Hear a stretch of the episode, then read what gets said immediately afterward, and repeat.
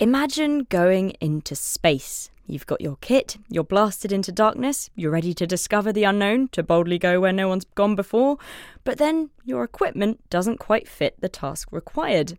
How can you prepare for that?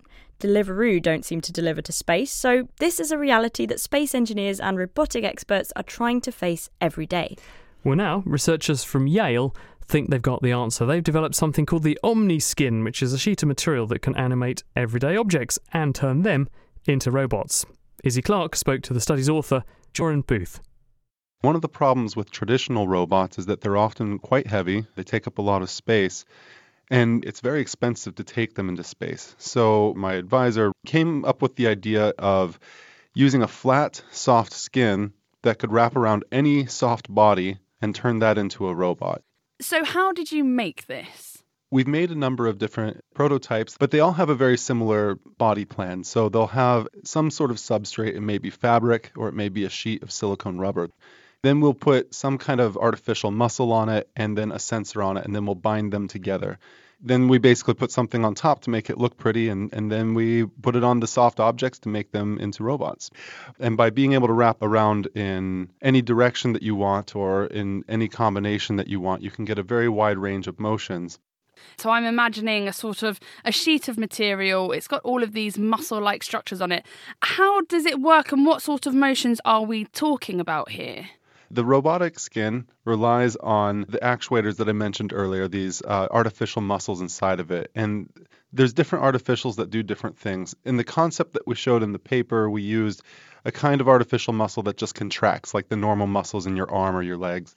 If you position those muscles different ways on different soft bodies, you'll get different motions. So imagine that you had a foam tube or something like that.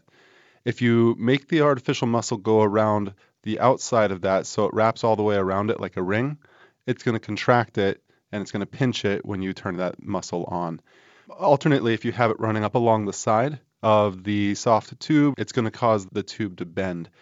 And so, with that, we can get complex motion by just turning the skin so, is it that you could literally have this skin, apply it to one object, and it works in one sort of direction, and you can literally take that same skin and apply it to a different object and have it do something entirely different? Yes, it depends a lot on what you put it on, but absolutely. You could take the same skin, put it on one object, and then the next object you put it on, you may be oriented a little bit differently, and, and you get that object to move as well how does it get its power though? How is it powered to enable all of these different types of motions? That's a great question. In in the paper we actually show two different kinds of artificial muscles. One is a, a wire. If you have it as a spring, if you heat it, it'll shorten. The one that we use more commonly is a, a pneumatic muscle. So that means that it's this mesh that has a balloon inside of it. And then when you fill that with air, it will shorten. And so we basically have an air supply off of the robot that we use to power the robot. How much could we use a device like this? Is it purely for, say, space exploration because you've been partnered with NASA to make this? That's right. And we're still looking for new applications, things like create a rover that can roll around on the surface of Mars and find things, including a gripper and, and having a robotic arm that you could make on the fly with the same set of robotic skins.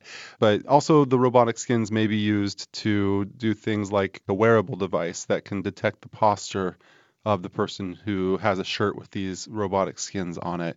Sorry, did you say that this robot can fix someone's posture?